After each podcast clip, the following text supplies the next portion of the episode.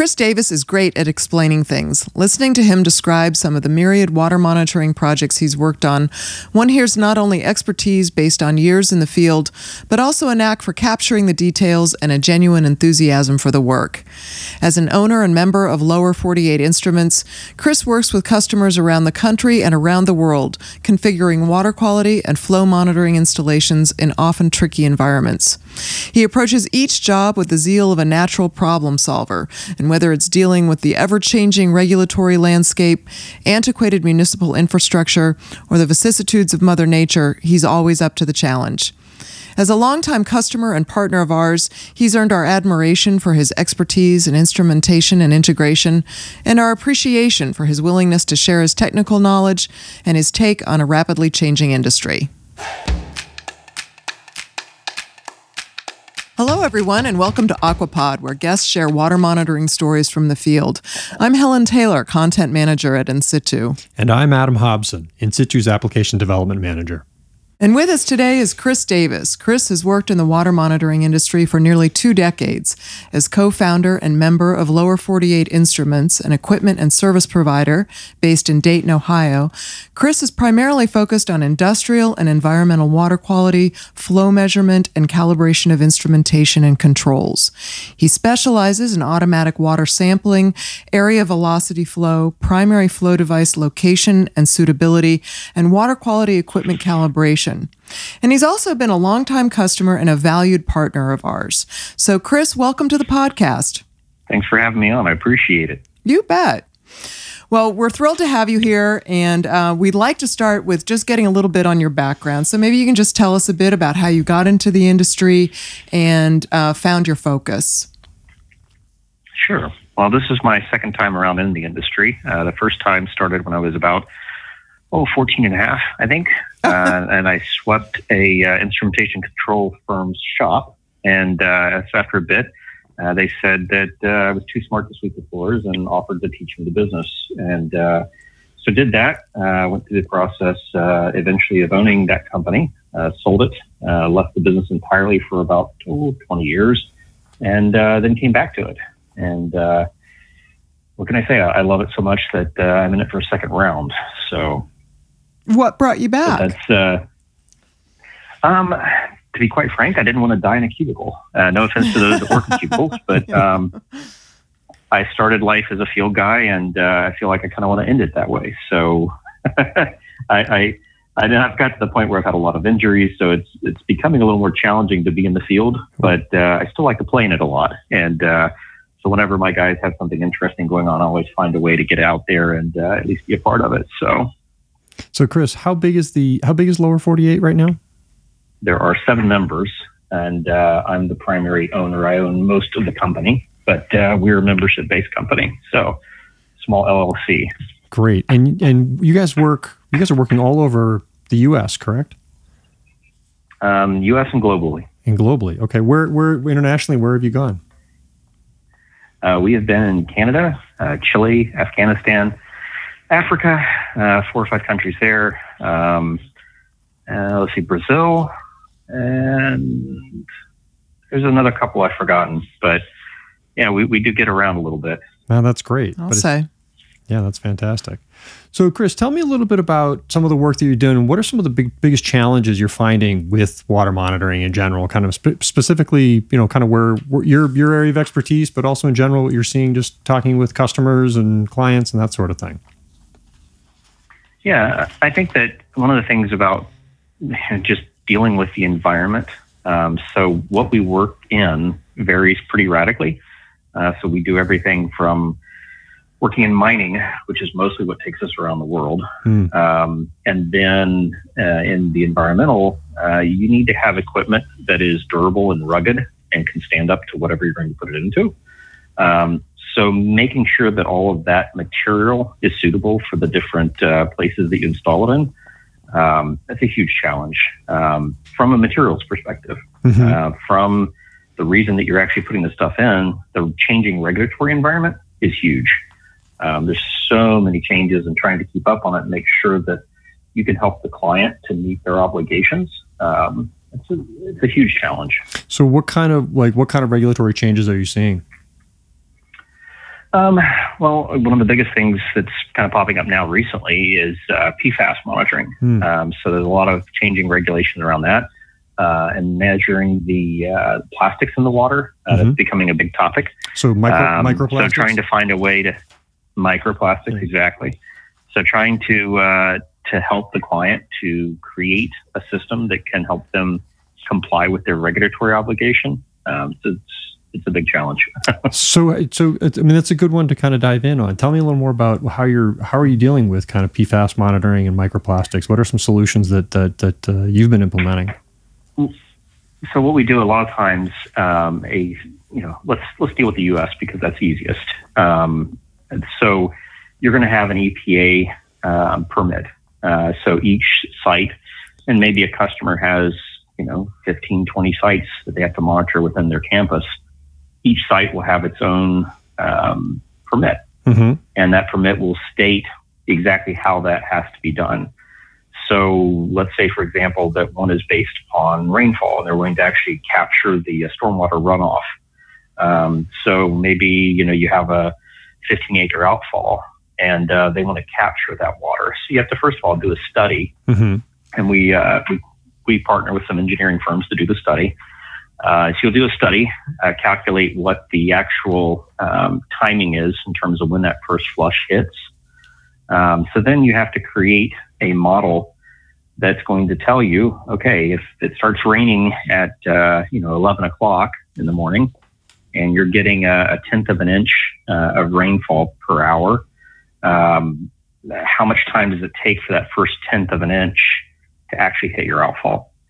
Um, so then uh, you take a uh, flow meter and you actually can either measure the flow that's coming out directly so you can correlate that. Uh, and then you take a rain gauge and you use that data. So you bring all that data together and you're going to put it into a controller and you each program is custom made. And then those programs are going to tell you exactly when you need to go ahead and take a sample. So then we use a controller. Um, it's similar to uh, to your guys' uh, Flow Pros. Mm-hmm. Uh, those uh, those boxes can be used for that purpose. So we'll take that and program it and tell it when it needs to take a sample, and then we have a uh, closed contact coming off of a box like that, and that will close a contact on the sampler, and the sample will go ahead and take a sample. It'll be then held. We then notify the customer, uh, a lot of times via cellular data, Mm-hmm. that uh, sample has been taken, and they need to go grab the sample. Uh, then they'll send that off to the lab, get the uh, sample uh, analyzed, and uh, provide their findings. So, Really, kind of a combination of a lot of different pieces of of, of equipment, and you kind of there's a lot of moving pieces. Yeah. And so coordinating a lot, again, you know, I think the, the modeling side of it, obviously very critical to kind of at least come up with a starting point, but then getting into the, um, the instrumentation um, side of it as Mm-hmm. well. That's been a big challenge. And then, you know, just keeping up uh, with the new administration here in the U.S., uh, keeping up with the uh, the potential changes in legislation, uh, trying to make sure that we're at least aware of what's going on. Um, a lot of times, um, the customers don't know until they're handed uh, by an inspector a Mhm. notice uh, that okay, you've got something new to comply with. So we try for those customers that are going to be involved because the industries that they serve. Mhm. Uh, if we get update on notification that hey something's coming down the pathway, we try to let our customers know proactively. Hey, look, you know this is probably coming your way.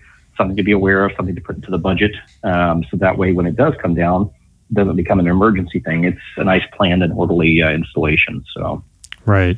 Now, certainly a big topic in the United States right now is kind of infrastructure and some, you know, pending legislation around that. How do you see that Mhm. potential infrastructure spending bill impacting water monitoring, particularly your your areas? uh, we're we're hoping for uh, continued growth. Um, it's it's got a lot of potential, uh, especially with the way that the states are receiving some of the funding Mhm. off of that. Um, it it could be a very interesting uh, next couple of years. Kind of switching gears just slightly, but on challenging environment, kind of challenges you may be facing. I'm curious to hear your take on some like just other challenging environments you're operating in. You know, you mentioned mines and um, you know some of the you know sites like that, but you also talked. Uh, and again, kind of knowing a little bit, you know, I know that having worked with you in the past, you know, you we're dealing with a lot of stormwater uh, type things and like, you know, runoff, except you mentioned like campuses, actually university campuses is, is when also just other complexes like that, but also city storm, uh, you know, city stormwater. Um, what are some of the challenges you're facing around some projects like that? Well, and it's really more about a customer's challenge than ours uh, on that side. And um, you know what you're finding again, going back to permits uh, and the EPA regulation around things. Um, a lot of customers are being forced um, either by regulation or in the case of uh, municipal wastewaters. Uh, a huge thing right now is that a lot of our wastewater infrastructure is aging. Um, and a lot of the wastewater plants themselves are up against capacity. So you have a couple of choices when you deal with an up against capacity plant. You can either A, increase the size of the plant, uh, or B, you can reduce your influence. Um, so when you start looking at the money that's involved in trying to increase the size of a plant, it can be huge. Now there's some federal money for it, but uh, you know, there's still a good bit that ends up getting transferred onto the backs of the local community. Um, so oftentimes it becomes much more fiscally responsible uh, to go through the process of doing a study and finding out where the infrastructure is breaking down that's leading into groundwater to surface water runoff, et cetera, entering into the, uh, the municipal sewage treatment. Mm-hmm. Uh, so that's been one of the ways that uh, our clients, it's a challenge for them. And uh, the solution is, that you do monitoring throughout the city and find out which areas are the worst uh, for the infiltration and uh, then you work on ways to solve that, either by relining, by installing new pipe, uh, by sealing manholes. Something as simple as that uh, sometimes can add to a huge savings in terms of uh, influent during your storm. Um, so that's that's a challenge we see a lot. Um, we also see challenges with the customers in terms of um, basically new regulation that comes out with respect to stormwater. Um, some are you know required now to actually monitor how much discharge they're making into streams. So even if it's in theory clean water, uh, they still need to monitor uh, the type of uh, of water that's going into the streams and if that water meets the same water qualities mm-hmm. that the stream is actually rated for.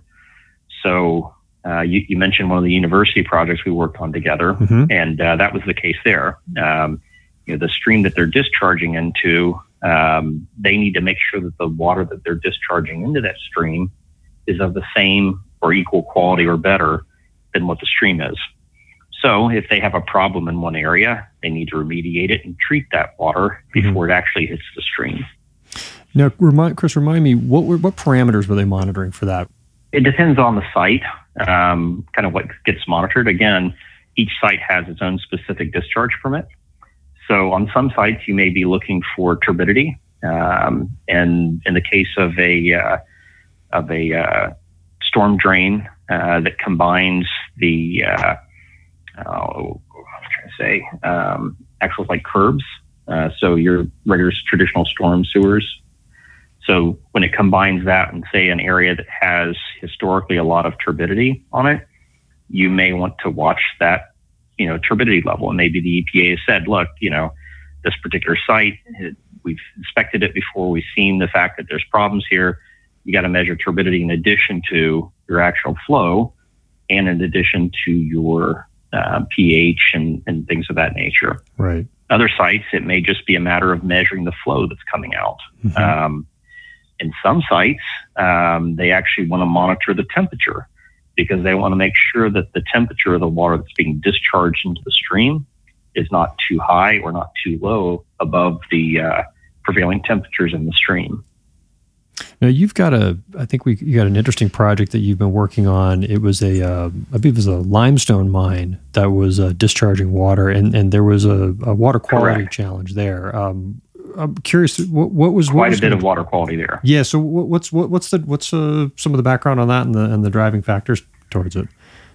So in subterranean mines, um, at least within the U.S., um, a lot of times what happens when you interrupt um, the levels of rock uh, that you know are going through the earth, you interrupt the natural flow of water. Um, so what can happen uh, in a subterranean mine is that you're going to end up getting into the water supply. That water supply goes, goes down to the very bottom of the mine. and then they have to pump it out in order to continue their mining operations. But they have to return that water back to the surface. Um, so when they do, in this in this specific case, they need to monitor not only the water quality, so the pH needs to be right, the turbidity needs to be right, uh, but they also have to monitor the temperature, all all those parameters, as well as the amount of water that's being discharged. So you actually have to measure the amount of flow that you're returning back into the surrounding streams. Um, because what they want to make sure is that you don't end up having a situation where you are not returning enough water back to the surface that would have naturally been there. So the way that you do that is that you're going to monitor stream depth across several different locations. And they have some historical records as to what that stream depth was like prior to the monitoring. You also have surface water temperature measurement. So you're going to measure the water that's in that stream. Then on the actual mine side, what we do is we monitor all those water quality parameters and make sure that the water that is being returned to those streams actually matches that again with the stream discharge. So you don't want to have it uh, you know too muddy. Uh, you don't want to have it too warm, too cold. Uh, certainly got to make sure that your pH is right. So when you're dealing with limestone, uh, you need to make sure that pH gets balanced so that the surface water is identical to that which it was, you know, already naturally existing. Mm-hmm. And the reason you do that is that you want to prevent changing the aquatic life that's present at stream. And uh, in the case of the uh, the big large mining project we just completed, you know, their issue is that they have uh, a few different rare species of trout, uh, as well as it's a huge income stream for the state uh, because they're well known for their uh, for their trout waters. So they bring in anglers from all over the world to fish their waters every year. You want to make sure you have a good supply and you don't have kill off. No, it certainly makes sense, and that's a great that the, kind of the community yeah. is driving that as well. You know, there's there's there's many many absolutely reasons. community, the state, and from the federal level too. You know, they they want to make sure those water land those waters are protected. Absolutely. So, Chris, do you have a go-to solution for that sort of monitoring? A lot of it is customer driven, uh-huh. um, and not not the customer themselves so much. More is the actual site application itself. So it depends. Um, in a situation like the mine, uh, we used a ton of In-Situ's product. In fact, just about everything was In-Situ, um, with the exception of the few flow monitors that we used that were magnetic meters. Um, everything was uh, In-Situ. So we used the uh, FloPro XCi boxes. Uh, we used the uh, AT500s uh, to measure the water quality and temperature. And then we used actually some AT500s to measure the uh, depth in the streamways in a couple of places as well. So. Yeah, you, I think, have been using um, our Mace products since before In-Situ purchased the company some years ago. Um, Correct. It's something. Correct. Yeah, we've been using uh, we've been using Mace for a very long time. and I think so, we even call on good, you to help product. other customers set it up, if I'm not mistaken. Right? Yeah, quite quite often. Actually, mm-hmm. I've I've kind of kind of a, a weird situation in the fact that uh, you know we're your customer, but we're also kind of a, a partner more so than anything because we end up uh, answering tech support stuff and really weird application stuff that uh, nobody else has done. So. I'm just curious why it's a, a, line that you choose to use over and over through the years. Um, quite frankly, it is the ability to expand that box. I can set that box up um, to actually initiate a signal to go ahead and do other things. So it's not just monitoring, it's monitoring plus control. And there are a lot of, you know, there are a lot of good flow meters out there. There's a lot of good analytical stuff out there. But combining that flow, um, that water quality, and then be able to close contacts to further retransmit 4 to 20 milliamp signals, things of that nature to be able to do that all inside one box, uh, it's huge and to provide a graphical display. When I set something in front of a client, if they can walk up to the box and actually be able to use the up and down arrows and actually see what their totals are, to see what their current levels are, that's huge as mm-hmm. opposed to having to remote into it. Mm-hmm. Because there may be a situation in which you want to have that data right there in front of you, as well as being able to get it remotely. I'll give you an example of the uh, of the uh, customer who's the university. Um, so they have research um, you know, assistants. Well, those research assistants may grab that data remotely. but a lot of times they're doing field surveys. So they're actually taking students out in the field and showing them, okay, you know, here's the uh, the water quality at this particular site. Being able to go up and down and actually view that water quality data real time is very helpful in field instruction. Um, same thing if you have an operator who's just doing his rounds and checking things out. Um, you may not necessarily be in front of a desk. You may go from site to site to site, physically checking the uh, the sensors, uh, doing maintenance it's a really handy tool to be able to have that, you know, simple up and down interface on the LCD display to see whether or not, oh, is this site functioning? Oh, yeah, it's functioning. Okay, well, now let's just check it, make sure there's nothing else, you know, gumming it up, et cetera. Or no, it's not functioning. Okay, well, we really need to, you know, start looking into this site. Yeah. Chris, are you seeing kind of you know you've, you've been doing this a, a, long time. What kind of changes are you seeing in the industry? And I, and I, was it was kind of spurred this by kind of thinking of like telemetry and like data management. But what other changes including those but that you may be seeing in the industry that are kind of shaping where things are going now? Um, yeah there's a lot of changes going on in the industry. Um, so data management is huge. So having bluetooth connectivity that's become a huge thing in terms of product um, so that's that's kind of new because obviously Bluetooth is new, but uh, we're seeing that more and more as well, and customers are wanting it. They're wanting to be able to go up to a device, and that's kind of one of the complaints that we've heard actually is that more devices aren't Bluetooth connected. Okay. So kind of more. It sounds like that's a uh, like going almost from a that that old school, but not not completely going to it 100 percent remote uh, or or having the, that that interim ability, as you're saying, kind of that being able to walk up to a site and still be able to get your get your data a little more effectively. Exactly, uh, and that's what I'm saying about the uh, you know the LCD. Right. Not so much it's an LCD. No one get, well, no one really gives a crap. Everybody has cell phones now. There's very very very few people out there who don't. So you know we all have cell phones. Um, making that jump from the old LCD push button to being able to connect to Bluetooth and grab the same data it's not really so much about how you're getting it. It's about the fact that you can get it locally and without dragging a laptop out. Right. Because quite frankly, dragging a laptop out and plugging it in, it's kind of a drag. Um, and then you introduce one more device into the world. Right. Versus if you make it Bluetooth or if you have an LCD display, you just walk up to the device, get your data, and move on. You know. Right. Right.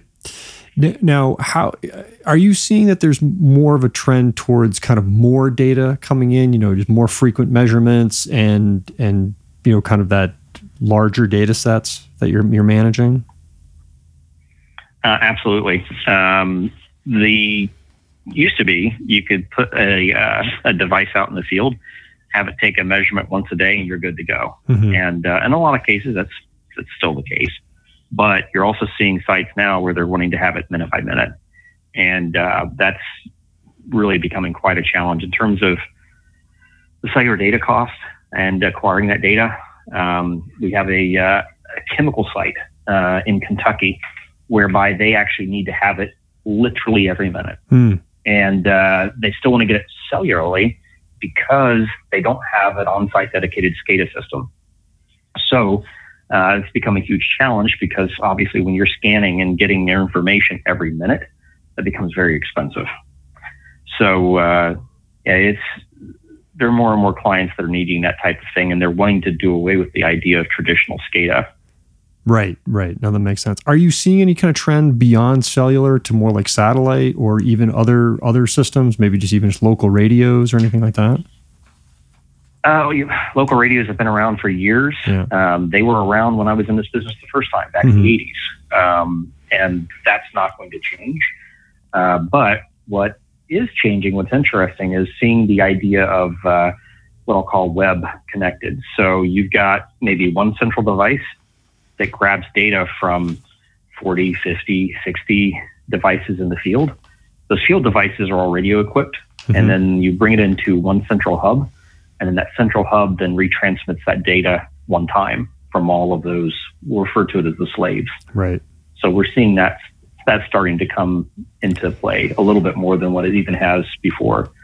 Um, that's one of those circumstances where we're relying on data loggers and things like that to compile the data. Now, what about with with satellite? Anything similar with that, or or, or not not quite yet in the industry that you're you're you're dealing with mostly? Um, some. There are a few clients that uh, we actually have satellite uh, um, modems that uh, upload the data to the satellites and then retransmit. Those are rare. Um, and there's a few customers that do that, but those are rare mainly because of the cost.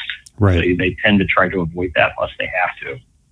Right. And is that is that you're seeing it more internationally potentially? I, Yes, Yeah. absolutely. Yeah, Okay. the very remote sites, um, those in mining and in the mountains, uh, those are the ones that we're placing satellites in. that's all good. Um, so, Chris, what do, what do you think? What's what's going to be next for the industry? You think?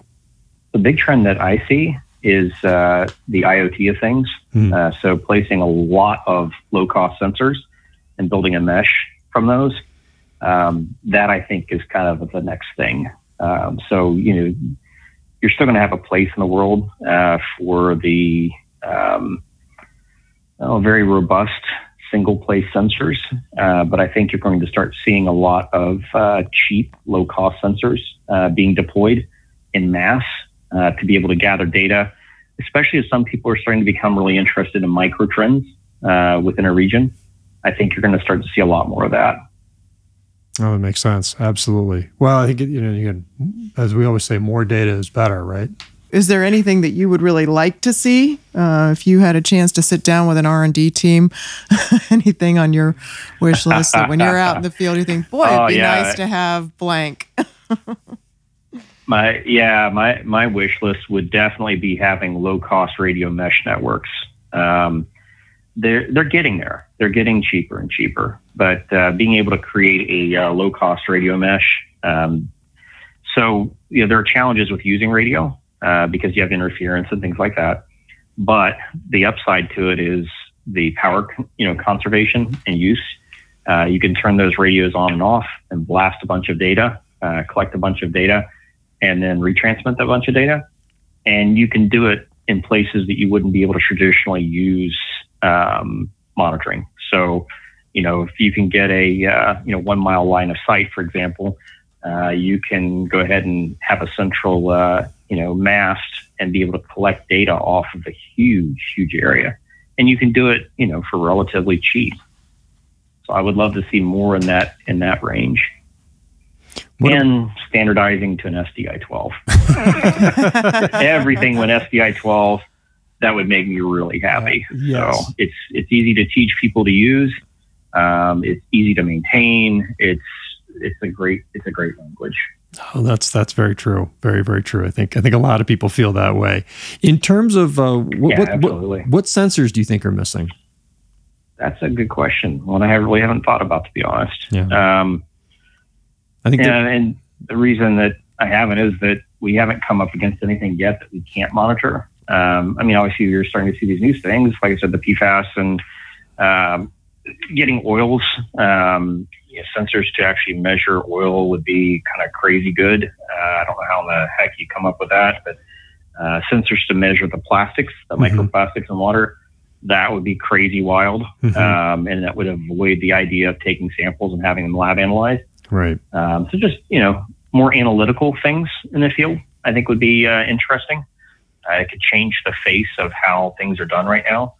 Um, personally, I would hate that um, because that would completely strip my uh, sampling distribution network that we love. but uh, on the other hand, it would provide other opportunities. So you know, Right.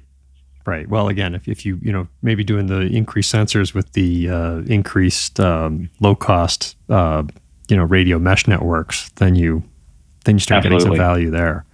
Um, absolutely. no, that's great. So, Chris, you've been doing this again. You're doing it a long time, as I said before. You know, you, you said you said you came back to this industry. What's what's driving Yeah. you in this industry? What what what makes it fun for you?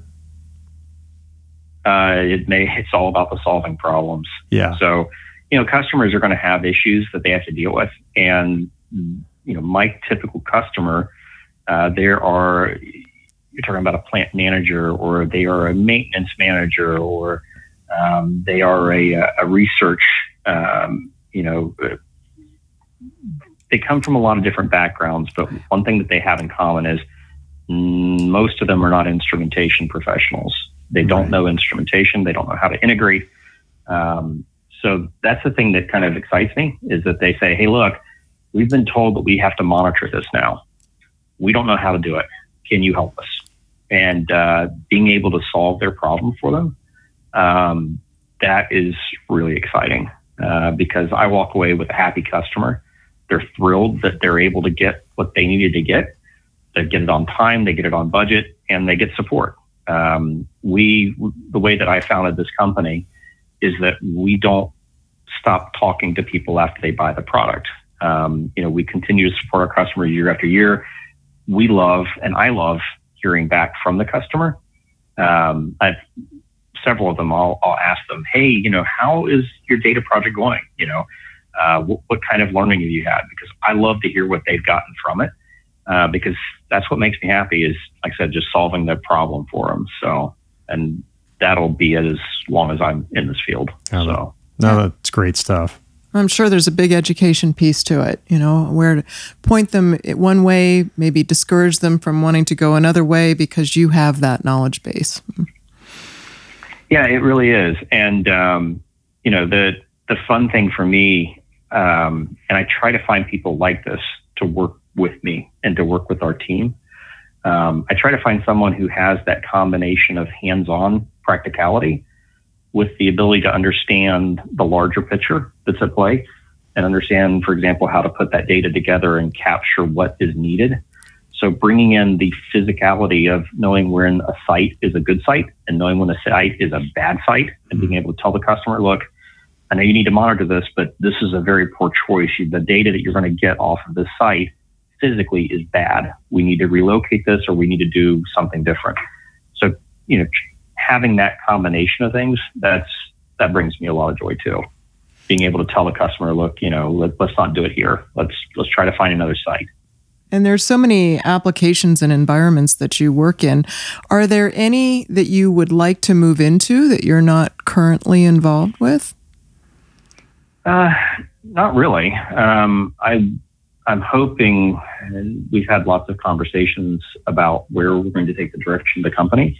Again, I still own most of it, but um, you know, everybody gets their say, and uh, we're pretty much on the same board that we want to do more environmental. Um, municipal is the foundation of the business, and we're not going to ever turn away from that. Um, but I've been doing municipal literally since the 1980s, so I did take a huge break in it but I've been doing municipal since the 80s. Um, so I've got a pretty good handle on what municipalities need. Um, they do need to have some changes, of course, to meet new regulations and things like that, but it's pretty much the same thing. Um, but we've really started to get a lot of, uh, it's a lot of fun to take on the environmental stuff because the environment that you're putting this stuff in is so radically different.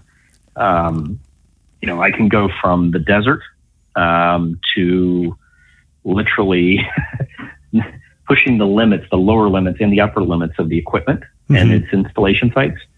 That's a lot of fun. Mm-hmm. You know, mm-hmm. trying to figure out how we're going to outsmart Mother Nature and grab this data for the client. That's pretty fun. So. That's a good. Uh, well, I won't say adversary. A good, right. a good challenge. Oh, it's a great adversary. It, Mother Nature is the best adversary. Uh, she will test you and push you in ways that you have no idea. It's man so. versus nature, right? well, and pretty maybe much. well, trying uh, trying to work with nature. You know, right. it's not really versus. It's it's it's just trying to work with it. You know, it, and you know weather patterns are changing, and you know you're you're seeing you know these huge flash floods in areas that you hadn't seen it before, and trying to find sensors that you can harden to be able to still take a measurement at that site, but yet deal with you know, hyper velocities coming through and, and scouring and dropping rocks through your, your sensors and things like that. So that's, um, you know, that's a, that's a good fun challenge. Absolutely. Chris, to that end, are you seeing more monitoring opportunities related to, I guess, extreme events and potentially even kind of climate adaptation or that type of thing? Yeah, a, a lot of the uh, larger university projects we're working with, um, they're focused on that. Uh, so it's primarily in research. You don't really deal with that as much um, on the muni side in terms of like the I&I monitoring and things like that. Right. Although it's related, uh, it's not directly correlated to that. Um, but yeah, certainly within the uh, the universities, it's a huge topic of research and something that they're trying to kind of get in front of. Um, so a lot of those deployments that we've made, uh, they've directly been impacted by that. That makes sense. Makes sense. I think we're seeing a lot of that, and as we mm-hmm. mentioned, there's I think there's going to be more, more funding available for that coming up here in the near future. Yeah. Yeah, I certainly hope so. I think it's something that uh, you know, as a society, we would be well yeah. would be well advised to pay attention to, because you know, quite frankly, when you look at uh, you know the infrastructure that we have in place, it's not designed for this stuff. Mm-hmm. Um, you know, the engineering that we did 100 years ago, um, it's changed a little bit, and uh, you've got to have your infrastructure prepared and ready for that, or you're going to pay a lot of money to fix it. Absolutely, absolutely, and you have to have the tools in order to to measure it, right? Mm-hmm. Absolutely, yeah. And I'll give you a great example. Um, I own a farm, and the place that I live, um, we've had development start to crop up over the last 20 years surrounding the farm. And um, I've been monitoring a, a, creek on my farm for years. Okay. And uh, when I built the new home on the property, I moved it further back off of the roadway. And uh, the engineer who came out to uh, do the uh, assessments told me that you know I needed to have a six foot culvert. Um, I had the fortune of working side by side with my grandfather for many years. Uh, he was a farmer, hmm. and we chatted about it. And he said, "No." He goes, "You know what?" He goes, "I would triple that if I were you." He said, "Just knowing that you know building is going to be coming this way, you're going to see a lot higher runoffs in the future." He goes, "Just go ahead and save yourself trouble." So I did. I put a huge culvert in. Wow. When I first put the culvert in um, 20 years ago, on average, I had about an inch worth of uh, depth going through that culvert. Um, now, as of last year, I've got about 12 inches worth wow. of depth. Oh my gosh! And uh, given that, yeah, it's it's a huge increase, and you know we're talking about averages, not spikes. Right. The spikes now, um, I'm filling that culvert over half full. If I'd put in what the engineer had told me to, it would have been overflowing, and I would have been washed out from my uh, my uh, road surface. And that's so runoff. It's, um, it's directly due to runoff. Yeah, absolutely. So I think that, you know, as different places, whether it be a university, whether it be a city, et cetera, start paying more attention to these runoff events from rain uh, and paying attention to the hardscapes that get put in versus permeable solutions, uh, I think that's something that could really benefit everybody downstream. I think that if we start to think about these things, you know, thinking about the people downstream of us, I think that's good for everybody uh, and it's it's good for the oceans. It's, it's all part of the you know connected uh, connected environment that we live in. So. Well, Chris, it has been wonderful talking with you. But before we let you go, especially given your experience, we have to ask for someone who's just coming into this industry, what advice do you have for them? Um, probably my best piece of advice for someone new coming into business is read. Uh, mm. Read a lot. Mm-hmm. Um, you know, the, when your eight hour shift or your 10 hour shift uh, ends with your employer, don't let it stop there. Um, take the time to educate yourself. Um, I actually pay my guys extra to take on different projects and to read up more about, uh, you know, areas of interest that they have. Um, it's that important to me. But I would encourage anyone, regardless of whether your boss pays you to do it or not, uh, take the time to continue to educate yourself. It doesn't end the moment you get out of university. That's just the beginning. Um, to me, it's so important that as our career goes on and on, that we learn more and more. You know, when I took a 20 year break, the world changed when I came back. Mm-hmm. I mean, when, when I left, you know, electronic meters were there. Um, so, you know, you had the mag meters, you had all that sort of stuff. Uh, ultrasonics were around, you know, that was all there, but it wasn't yet prevalent. Um, you were just really starting to see that uh, become the de facto. Um, you know, when I came into the business, we were still using, you know, mercury switches and, you know, mechanical switch gear. And, you know, mm-hmm. these things were, that was the norm. So you take a 20 year break and come back to it, and all of a sudden, all these languages that have been developed back in the 70s and the 80s, now there are, I mean, they're not just a, oh, yeah, look at this neat new technology. This is accepted now, right? So, you know, when someone comes out of school, um, they get started into what's the here and now, but what's coming 15, 20 years down the road when you're in mid career? Uh, if you don't keep up on it and you don't educate yourself, I think that you really fall behind. So you do yourself a disservice, you do your employer a disservice, and you do your community a disservice. So that's that's my best piece of advice. Excellent guidance. Well, this has been terrific. Thanks so much for you know taking a little time out of your extremely busy schedule. Uh, to, You're quite welcome. Thank you guys for being such a great partner of ours, and you know we really appreciate what you do and the commitment you've made to uh, to furthering uh, excellence in monitoring. I mean the the whole defensible data thing. It's it's just so important. I think if I could get more customers to understand how important it was, mm-hmm. uh, you know, both of our businesses would be uh, 15 times as large as they are. So. Very true. Well, Chris, we really look forward to continue working with you, and uh, so I know I know we will be in touch with you soon. Absolutely. Thanks so much. Absolutely. Thanks again, guys. All right. All right. Have a great day. This is Aquapod, brought to you by In-Situ. You can find more episodes and subscribe to the podcast on our website, insitu.com, or wherever you get your podcasts. Please listen, share, and help us spread the word. This episode was produced by Helen Taylor, Adam Hobson, and Lauren Ryan, with a big assist from Josiah Homeland and Versa Studio in beautiful Colorado. We look forward to bringing you more water monitoring stories from the field, and until then, take care out there.